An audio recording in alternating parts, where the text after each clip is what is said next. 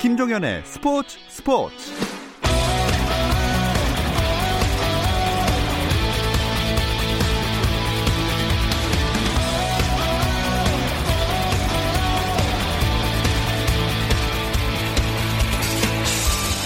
스포츠가 있는 저녁 어떠신가요? 아나운서 김종현입니다. 오늘 하루 스포츠계를 돌아보는 스포츠 타임라인으로 김종현의 스포츠 스포츠 출발합니다.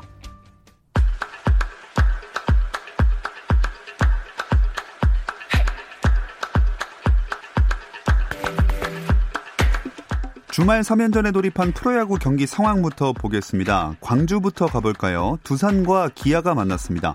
키움과 승차가 없는 두산은 이 위, 기아는 사 위 수성에 나섰는데요. 유희관 대 브룩스의 선발 맞대결로 시작된 경기는 현재 기아 타이거즈가 넉 점을 먼저 뽑았지만 두산이 조금씩 따라가고 있습니다. 스코어는 사 대 이로 칠 회 말이 진행 중입니다. 승차는 없지만 두산의 이 위 자리를 내준 키움은 문학에서 에스케이를 상대하고 있습니다. 이 경기는 사 회 말밖에 아직 진행이 되지 않았고요. 점수는 더블 스코어 팔 대 사입니다. 이기고 있는 팀은 키움 히어로즈입니다. 또 잠실에서는 한화 대 엘지의 경기가 펼쳐지고 있습니다. 엘지는 자칫 한 경기 패배로 칠 위까지도 떨어질 수 있는 상황에서 올 시즌 한 번도 진 적이 없는 한화를 만났습니다. 그 기세가 여전히 이어지고 있는데요. 이 회, 사 회, 오 회에, 아, 이 회, 삼 회, 오 회의 점수를 뽑아내면서 엘지 트윈스가 칠 대 영으로 크게 앞서고 있습니다. 대구로도 가보겠습니다. 롯데 대 삼성의 경기입니다. 이 경기도 점수차 여섯 점 차입니다. 현재 오 회 말 진행 중이고요. 스코어는 팔 대 이, 삼성이 앞서고 있습니다. 창원에서는 케이티와 엔씨가 만났는데요. 선발 소영준과 라이트 모두에게 반전이 필요한 상황입니다. 칠 회 초까지 진행이 됐고 어, 엔씨가 삼 회에 한 점을 뽑아냈고 오 회에도 한 점을 뽑았는데 그 오 회에 케이티도 두 점을 뽑아서 이 대 이 동점입니다. 미국 프로야구 세인트루이스 카디널스의 김광현이 첫 자체 청백전 등판에서 호투하며 선발 로테이션 합류 전망을 밝혔습니다. 김광현은 청백전 원정팀 선발로 나서서 오 이닝 동안 삼진 다섯 개를 잡아내며 일 피안타 이 볼넷 무실점으로 호투했습니다. 김광현은 코로나십구가 퍼지기 전인 이월과 삼월 시범경기 세 차례 등판해서 팔 이닝 십일 탈삼진 무실점을 기록한 데 이어 시즌 개막을 팔 일 앞두고 호투를 이어가며 메이저리그 데뷔 시즌에 대한 기대감을 높였습니다. 스페인 프로축구 발렌시아의 이강인이 구 개월 만에 정규리그 경기에 선발 출전해 팀 승리에 힘을 보탰습니다. 이강인은 프리메라리가 삼십칠 라운드 에스파뇰과의 홈경기에 선발 출전해 후반 십팔 분 프란시스 코클랭과 교체될 때까지 육십삼 분을 뛰었습니다. 이강인은 중원에서 감각적인 패스 연결로 발렌시아의 공격에 활력을 불어넣었고 전반 십칠 분에는 발렌시아의 선제골 과정에 기여하며 팀의 일 대 영 승리를 도왔습니다. 승점 오십삼 점이 된 발렌시아는 팔 위에 자리하며 다음 시즌 유로파리그 진출에 희망을 이어갔습니다. 한편 레알 마드리드가 비아레알전에서 벤제마의 멀티골을 앞세워 이 대 일로 이기고 서른네 번째 라리가 우승을 이뤘습니다. 골프 황제 타이거 우즈가 오 개월 만에 미국 프로골프 투어 복귀 전 첫날 언더파에 성공했습니다. 우즈는 피지에이 투어 메모리얼 토너먼트 일 라운드에서 버디 네 개와 보기 세 개를 묶어 일 언더파 칠십일 타를 쳤습니다. 순위는 공동 십팔 위로 단독 선두 토니 피나우와 다섯 타 차입니다. 한국 선수 중에서는 안병훈이 우즈와 나란히 공동 십팔 위를 차지해 가장 좋은 출발을 했습니다. 한편 국내 대회인 케이피지에이 오픈 이 라운드에서는 십구 세의 김민규가 버디 다섯 개, 보기 두 개를 기록하면서 변형 스테이블 포드 방식으로 한 집계 결과 중간 합계 이십칠 점을 획득해 선두 정승환에 이어 공동 이 위에 자리했습니다. 이번 대회에 도입된 변형 스테이블 포드 방식은 이글 오 점, 버디 이 점, 보기 마이너스 일 점을 부여해 최종 합산된 점수로 우승자를 가립니다.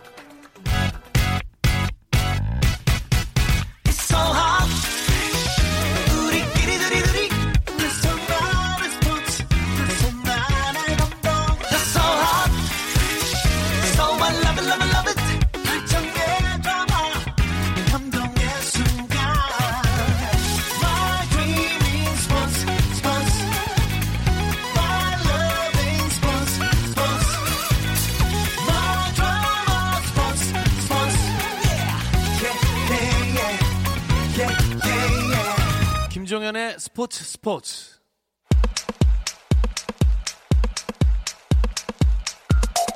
국내 축구 이야기 축구장 가는 길 시작하겠습니다. 함께할 두 분 소개해드릴게요. 중앙일보 송지훈 기자, 류청 축구 전문 기자 함께합니다. 안녕하세요. 안녕하세요. 자, 시즌 중에 또 감독이 사령탑에서 물러나는 일이 생겼네요. 네, 수원 삼성 이임생 감독이요. 그 어제죠. 어제 수원에서 발표를 했습니다. 어, 상호 계약 해지를 했고요. 주승진 지금 수석 코치, 그러니까 수원 유스 총괄 디렉터를 역임했던 주승진 수석 코치가 당분간 대행 체제로 이끌, 이끌, 팀을 이끈다고 얘기를 했는데, 예.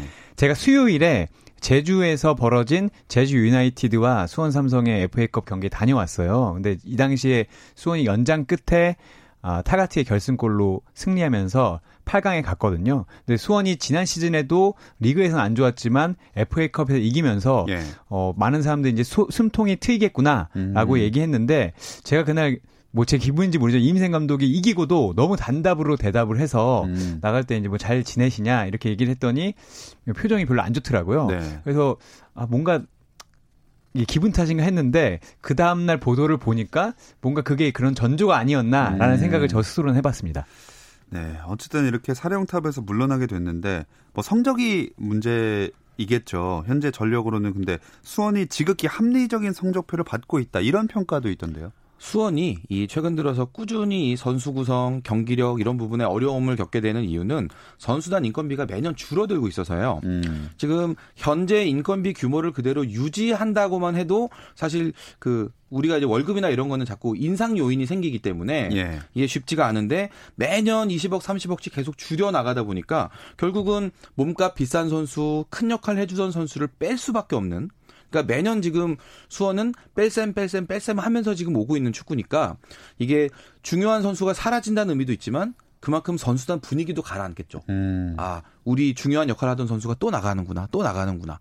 이런 상황이 계속 이어지고 있기 때문에 뭐 앞에서 합리적이다라는 표현을 쓰셨는데 그런 표현이까지는 제가 맞는지 모르겠습니다만 현재의 순위가 이해하지 못할 정도는 아니다라고 저는 과감히 말씀드릴 수 있겠습니다.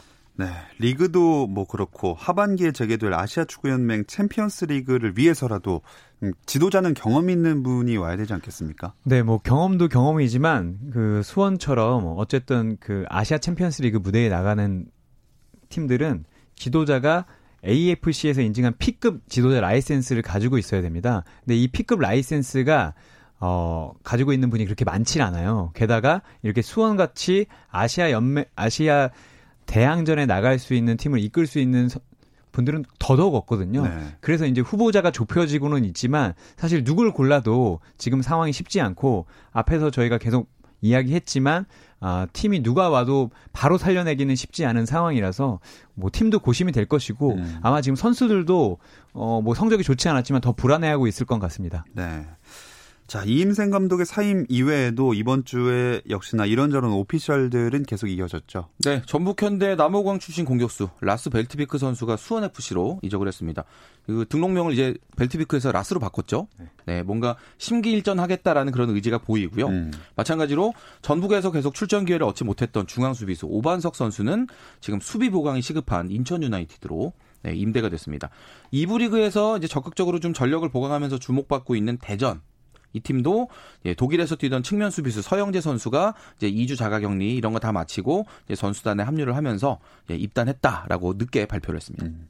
그리고 기성용 선수의 K리그 복귀설도 다시 나오고 있는데 어떤 상황인가요? 어, 에스엔에스에서 이제 이야기가 시작됐습니다. 기성용 선수가 어, 인스타그램 타임라인에다가 어, 살라 선수를 막는 그림을 올리면서 타임 투 워크, 뭐 일할 시간이 됐다.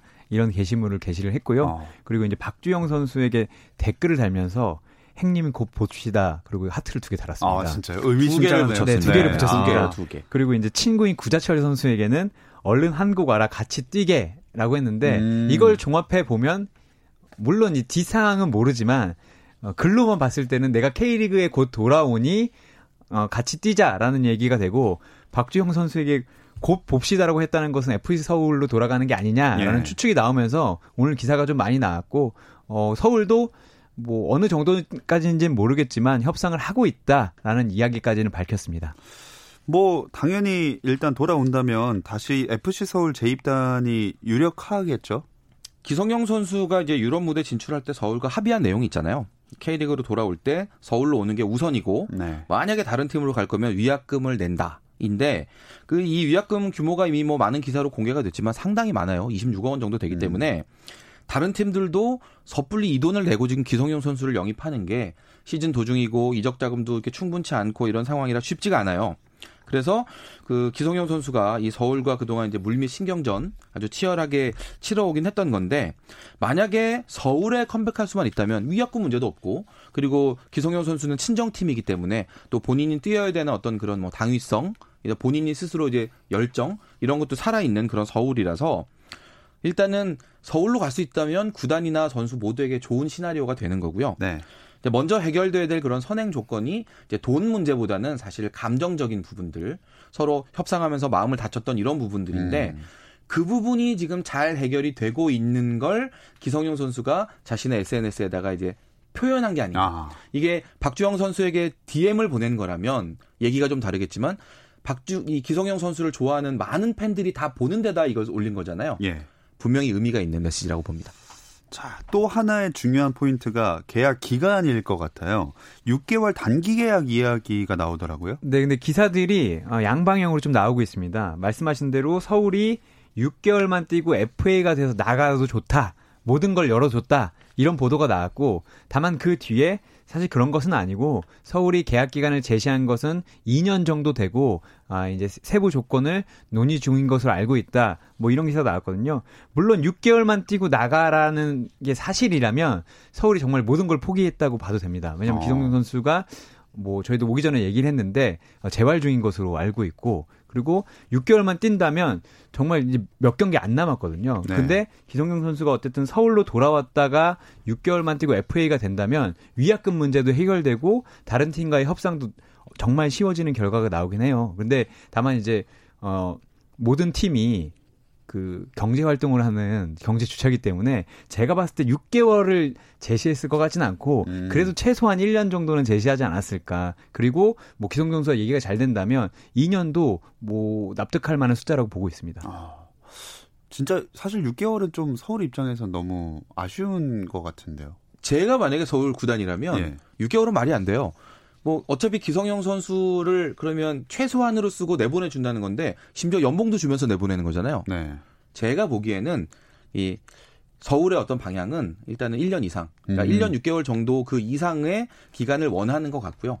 이제 그런 상황에서는 이제 연봉을 협상하는 게 의미가 있어지는 거죠. 음. 예, 좀 더 길게 데리고 있으려면 연봉을 좀 더 올려주는 이런 협상이 의미가 생긴다고 볼 수 있습니다. 네, 어차피 에스엔에스에 이런 댓글까지 공개적으로 남겼기 때문에 언제 오게 될지 발표를 기다려보겠습니다. 근데 이번 시즌에 K리그가 오심 논란이 좀 잦은 것 같아요.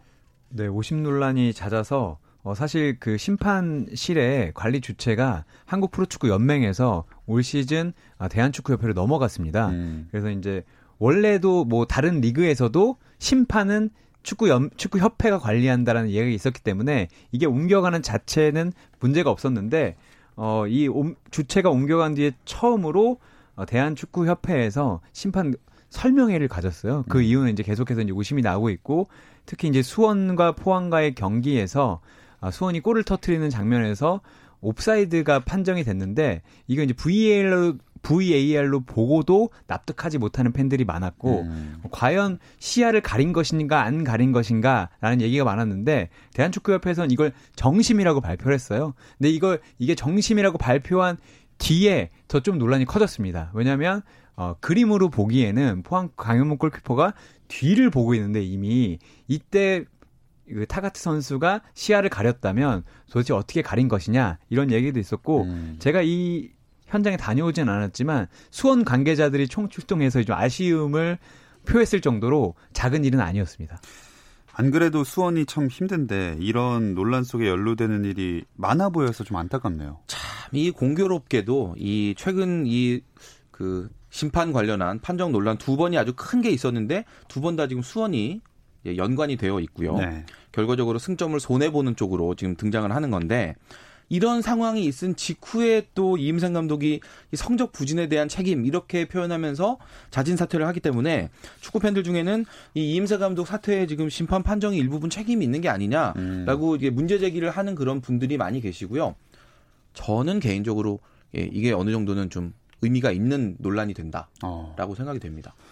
하긴 뭐 판정 문제 투명하게 하려고 브이에이아르 도입한 건데 이거에서 오심이 나와버리면은 참 답이 없는 거 아닌가요? 뭐 일단 대한축구협회에서는 오심이 아니라 정심이라고 했는데 뭐 보시면 알겠지만 브이에이아르도 결국에는 판독하는 게 사람입니다. 네. 브이에이아르도 판독하는 게 결국에는 또, 따, 또 다른 심판, 비디오 어시스턴트 레프리라는 분이 판독을 하는 거기 때문에 결국에는 신뢰가 지칭, 신뢰가 이제 깔리지 않고서는 계속해서 논란이 없어지지 않, 없어, 있을 수밖에 없거든요. 네. 결과적으로는 계속해서 심판을 잘 보고 음. 오심을 내지 않아야 이거에 대한 영수서는데 지금 상태로는 아, 팬들에게 절대적인 지지를 받기는 어려운 것 같습니다. 네, 앞으로도 조금씩 개선과 또 교육이 필요해 보입니다. K리그 순위 경쟁을 다음으로 짚어보겠습니다. 어, 울산이 선두로 올라섰네요. 지난 주말에 이제 K리그 십일 라운드까지로 일단 정규리그 일정 절반이 끝났어요. 예, 마라톤을 치면 반환점 돌아가는 건데 반환점까지는 울산이 가장 빨리 들어왔습니다. 십일 경기 팔 승 이 무 일 패, 승점 이십육 점. 지난해 우승팀인 전북에 지금 승점 한 점 차로 앞서 있습니다. 음, 전북은 최근 좀 주춤한 것 같아요. 네, 전북은 사실 울산을 잡았을 때만 해도 조기에 우승 결정하는 게 아니냐 이런 얘기가 나왔어요. 왜냐하면 올 시즌이 이십칠 경기밖에 되지 않기 때문에 예. 이제 치고 나가면 사 점 차이도 크다라고 했는데요. 최근 두 경기에서 어, 승점 일 점만 얻었습니다. 근데 그것도 상주에게 영 대 일로 졌고요. 바로 지난 라운드에게는 성남과 이 대 이 무승부를 거뒀는데 그것도 최근에 엄청나게 승리가 없었던 성남을 상대로 먼저 두 골을 내준 뒤에 두 골을 따라붙으면서 팬들의 불안감이 좀 커지긴 음. 했습니다. 자, 그렇게 울산이 일 위, 전북이 이 위인 상황이고요. 그 뒤에 순위도 육 위까지 한번 송지훈 기자가 짚어주시죠. 네, 선두 바로 아래 삼 위는 상주입니다. 승점 이십일 점, 이 위 전북과 사 점 차이가 나고 있고요. 사 위 포항이 상주와 한 점 차, 이십 점입니다. 십구 점인 오 위 대구까지를 우리가 중상위권으로 분류할 수 있을 것 같고 최근 부진에 빠져 있다가 요즘 좀 이제 숨 좀 돌리기 시작하는 이제 강원. 승점 십사 점으로 부산과 같으면서 순위는 육 위, 칠 위거든요. 뭐 여기까지 중위권 정도 놓으면 되겠죠. 네. 칠 위는 부산이라고 하셨고 나머지 끝에까지는 류청, 류청 기자가 정리해 주시죠. 네. 팔 위가 수원 블루잉즈고요. 구 위가 광주에프씨, 십 위가 서울, 십일 위가 성남인데 이 네 팀의 승점이 십 점으로 모두 같습니다. 예. 그래서 이번 라운드가 끝나면 십일 위 성남도 팔 위가 될 수 있고 음. 팔 위 수원도 십 위가 될 수 있는 기묘한 순위가 좀 됐고요. 그리고 최하위 시, 최하위인 십이 위에는 인천유나이티드인데 인천유나이티드가 십일 경기 동안에 승점을 삼 점밖에 얻지 못했고 아직 승리가 없습니다. 예. 인천이 가장 급한 상황입니다. 자, 일단 성남부터 살펴보면 십일 위지만 말씀하신 대로 어, 분위기도 그렇고 최근에 좀 끌어올릴 그런 발판을 마련했다고 볼 수 있겠죠. 뭐 뒤에 가서 이제 우리가 다시 언급을 하겠지만 이번 주말에 좀 분위기가 뒤숭숭한 수원과 만나요. 음. 그리고 다음 주에 이제 강원과 만나게 되는데 팔 위부터 십일 위까지는 앞에서 유청 기자도 얘기했지만 사실상 한 묶음이기 때문에 예. 언제든지 이 안에서 순위가 바뀔 수가 있고요. 그런 점 염두에 두고 K리그 즐기신다면 성남을 주목할 필요가 있다. 이렇게 말씀드리겠습니다. 네, 그래서 주말 동안 펼쳐질 십이 라운드가 중요한데요. 이 이야기는 잠시 쉬었다 와서 나눠보겠습니다. 스포츠 잘 압니다. 김종현의 스포츠 스포츠. 금요일 밤의 축구 이야기, 축구장 가는 길 듣고 계시고요. 류청 축구 전문 기자, 중앙일보 송지훈 기자와 함께하고 있습니다. K리그일 십이 라운드 세 경기가 내일 먼저 열리죠? 네, 부산 대 광주, 어, 승격팀들의 맞대결이 벌어지고요. 상주와 대구가 이제 경상도 더비라고 해야 되나요? 이 두 팀이 대결을 벌입니다. 그리고 서울과 포항, 검은색, 빨간색 유니폼을 입은 팀들이 음. 맞대결을 벌입니다. 먼저 승격팀들 간의 맞대결, 부산, 광주부터 볼까요? 제가 그 부산은 이 스플릿 라운드에서 상위 그룹을 위협할 수 있는 하위 그룹의 복병이 될 것이다. 예. 그리고 광주는 인천과 함께 강등을 걱정해야 된다. 이렇게 음. 이제 시즌 전에 전망을 할 때 얘기를 했었는데 일단 리그 일정이 이제 한순배 돈 지금 시점에서 보면 부산이 칠 위, 강주가 구 위니까 뭐 크게 틀린 건 아니에요. 제가 자화자찬은 아닙니다만 맞는 네. 것 같은데요. 예. 네. 크게 틀린 게 아니고요. 예. 문제는 지금부터죠. 네. K리그일의 나머지 십 팀들이 지금 이 두 팀의 스타일에 대해서 이제는 다 한 번씩은 경험을 했죠. 아. 아, 얘네들 이렇게 축구하는 팀이구나라는 걸 알았기 때문에 이제 다음 경기를 할 때는 분명히 더 철저하게 대비를 하고 올 텐데 지금부터 좀 더 세밀하고 신중한 대비가 필요합니다. 네, 두 팀이 육 라운드에서 처음 만났을 때 나란히 하위권이었는데 지금은 그래도 조금은 그 두 팀의 분위기는 다른 것 같아요. 네, 맞습니다. 지난 육 라운드에 만날 때만 해도 두 팀 모두 역시 일 부 리그의 벽은 높구나라는 상황이었는데 이 당시에 광주가 어, 부산을 삼 대 일로 꺾으면서 상승세를 타기 시작했고 예. 부산은 안 그래도 좋지 않았는데 조금 침체기를 겪으면서 아, 부산이 심상치 않다라는 음. 상황이었어요. 근데 다만 그 이후로는 부산이 최근 다섯 경기에서 삼승 이무를 기록하면서 칠 위까지 뛰어 올랐고요. 광주는 승점을 차곡차곡 쌓다가 최근에 이제 사 연패에 빠지면서 쉽진 않은 상황입니다. 다만 광주 지금 박진석 감독은 전에도 우리가 부산을 잡았고 어, 지난 시즌 이 부 리그에 있을 때도 우리가 일 위로 올라왔기 때문에 음. 다시 한번 잡는다면 어, 반전을 꿈꿀 수 있다라고 생각할 것 같은데 최근 부산이 심상치 않는 공격력을 보이고 있는 것도 사실입니다. 네. 부산과 광주의 관전 포인트를 짚어봤고요. 또 상위권에 있는 상주와 대구의 경기도 재밌을 것 같은데요. 아우, 이 두 팀 아주 둘 다 재미있는 축구하는 팀들이죠. 예. 이 얼굴만 보면 사실 이 김태환 감독은 백 경기를 하든 천 경기를 하든 돌격 앞으로 할 것 같은 예. K리그 축구 감독 중에 싸움 제일 잘할 것 같은 그런 외모신데 음. 알고 보니까 전술 요정이에요. 아. 너무 재미난 축구를 하는 그런 분이라서 아 요정까지 붙나요? 아, 아 예. 이거 정말 요정이라는 표현을 쓰고 싶었습니다. 아. 그런 분이고 이병근 감독 대행이 지금 이끌고 있는 대구는 팀 컬러 자체가 카운터 어택인데 이게 카운터 어택이 수비적으로 할 수도 있지만 공격적으로 할 수도 있거든요. 네. 그 공격적으로 하는 카운터 어택의 가장 재미난 축구를 보여주는 음. 그런 팀이 대구라고 할 수 있어서 뭐. 경기 결과도 결과지만 참 전술적으로 수준 높은 대결이 될 것 같다라는 네. 그런 생각이 듭니다. 다음으로 서울대 포항 경기는 어떨까요? 어, 서울대 포항은 같은 유니폼을 가로와 세로로 입고 있지만 예. 어, 포항이 훨씬 분위기가 좋습니다. 음. 포항은 최근 뭐 김기동 감독이 어, 소속 선수인 팔로세비치로부터 김기동 감독은 거의 유럽 감독과 같은 어. 수준이다라는 찬사를 받을 정도로 좋은 축구를 하고 있고 재미있는 축구를 하고 있고요.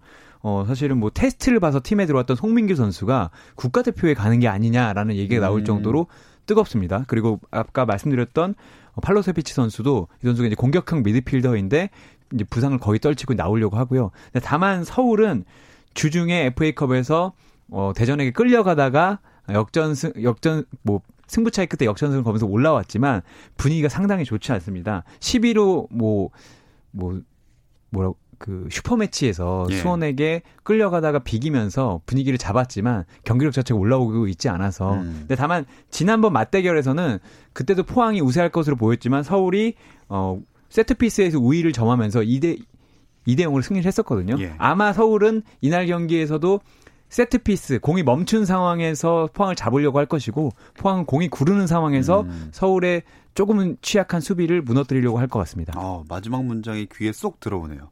일요일에도 세 경기가 열리죠? 네. 인천과 전북의 경기가 오후 일곱 시에 인천 전용구장이고요. 수원대 성남의 경기 같은 시간에 수원 월드컵 경기장, 그리고 울산 대 강원의 경기도 같은 시간에 울산 문수 경기장에서 열립니다. 아, 인천은 다음 상대가 전북이네요. 사실 뭐 이번에 전북을 만나서 그렇지 인천의 열한 경기 동안의 승점을 보면 누구를 만나도 지금 어려운 상황인데 네.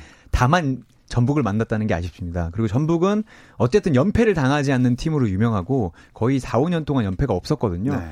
그리고 지금 울산이 앞서 나가고 있기 때문에 전북은 인천은 두들겨 잡으려고 나올 것이고 음. 인천은 전북을 상대로 항상 매운 모습을 보여줬지만 어, 지금만큼은 위험합니다. 왜냐하면 인천은 이번에도 승점을 따지 못하면 십일 위권과의 승점 차도 엄청나게 벌어질 수 있거든요. 어, 모든 면에서 두 팀에게 중요하지만 어쨌든 조금 더 절박한 쪽은 인천이라고 볼 수 있습니다. 예. 어, 다음으로 수원과 성남의 대결 두 팀 다 이겨야 할 이유가 많은 것 같아요.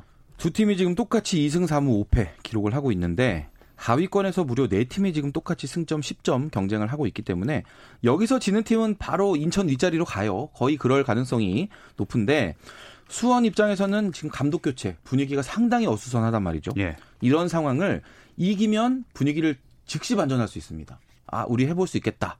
감독님 없어도 우리가 해보자라는 분위기를 만들 수 있는 반면에 성남 입장에서 생각해보면 이렇게 수원이 흔들릴 때 승점 삼 점 가져가야지 언제 가져갑니까? 그렇죠. 특히나 또 요 직전에 성남이 참 골 못 넣는다라는 그런 걱정을 우리도 많이 했는데 전북한테 두 골이나 넣어봤으니까 네. 요런 여세를 몰아서 이번에 승점 삼 점 가져가야지 하고 음. 네, 성남도 눈에 불을 켜고 달려들 것 같습니다. 자, 이 경기도 재밌을 것 같고요.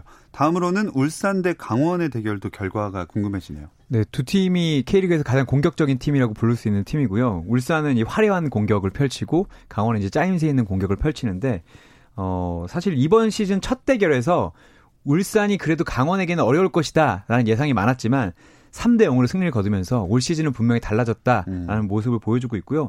주니오 선수가 열한 경기에서 열네 골을 터뜨리면서 지금 기세를 보면 스물일곱 경기에서 서른 골을 넘길 것 같은 어. 상황이고, 김인성 선수는 도움 일 위인데 이 선수는 최근에 선발로 나오는 확률이 그렇게 크지 않은 상황에서도 나오면 오 분 안에 도움을 주고 있거든요. 음. 그런 걸 봤을 때 이번에도 울산이 유리할 건 같지만 다만 이제 강원도 어, 고비는 좀 넘긴 것 같습니다. 그래서 이번 경기에 따라서 선두 판도도 요동치고 삼 위권 판도도 좀 요동칠 것 같습니다. 네, K리그일 십이 라운드 한번 쭉 짚어봤고요. K리그이도 오랜만에 한번 얘기해 볼게요. 현재 판도가 어떤가요? 절대 강자가 없는 각축전. 음. 다르게 표현하면 승점을 공평하게 나눠 갖는 평등사회. 지금 이렇게 구현이 되고 있는데요. 일 위 수원에프씨가 승점 십구 점이에요. 예. 이 위 대전이 십팔 점, 삼 위 제주가 십칠 점, 사 위 부천이 십육 점, 오 위 서울 이랜드가 십오 점, 육 위 전남까지 십사 점. 한 점 아. 간격으로 정말 깔끔하게 줄을 섰어요. 예. 네, 상위권, 중위권 구분이 없이 쭉 이어지고요. 하위권은 십일 점에 칠 위 경남, 그리고 팔 위 충남 아산이 팔 점, 그리고 안양과 안산이 나란히 승점 칠 점씩 구 위와 십 위입니다. 자, 한 점 차이라고는 하지만 어쨌든 선두 경쟁 중에 수원에프씨와 대전이 주말에 만나네요. 네. 이 두 팀이 만나는데 선두 경쟁을 하고 있지만 분위기는 극명하게 다르고 경기력도 완벽하게 다릅니다. 아. 사실 올 시즌 K리그이에서 판도를 이끄는 팀이 있다면 승점은 차이가 안 나지만 저는 수원에프씨라고 보거든요. 사실 수원에프씨가 시민구단, 시도민 구단치고는 돈을 계속해서 많이 써왔습니다. 계속해서 많이 써왔는데 성적이 좋지 않았고 지난 시즌이 팔 위에 그치면서 아, 올 시즌도 안 되는 것인가라고 했는데 김도균 감독이 오면서 팀을 거의 완벽하게 고쳐놨고요. 김도균 감독이 이제 우리는 뒤에서 걔네 공 돌리지 말고 앞으로 공을 보내자라고 해서 슈팅도 일 위, 유효 슈팅도 일 위, 득점도 음. 일 위입니다. 반면 대전은 외국인 선수들에게 좀 의존하고 있어서 이 두 팀 간의 대결에서 만약에 수원이 이긴다면 수원이 앞서 나가고 대전이 제주에게도 밀리는 상황이 나올 수도 있습니다. 아. 자, 오늘 이야기는 여기까지 나누겠습니다. 중앙일보 송지훈 기자, 류청 축구 전문 기자와 함께했습니다. 고맙습니다. 감사합니다. 감사합니다. 주말에는 아홉 시 이십 분부터 함께 하실 수 있고요. 저는 월요일 여덟 시 삼십 분에 다시 돌아오겠습니다. 김종현의 스포츠 스포츠.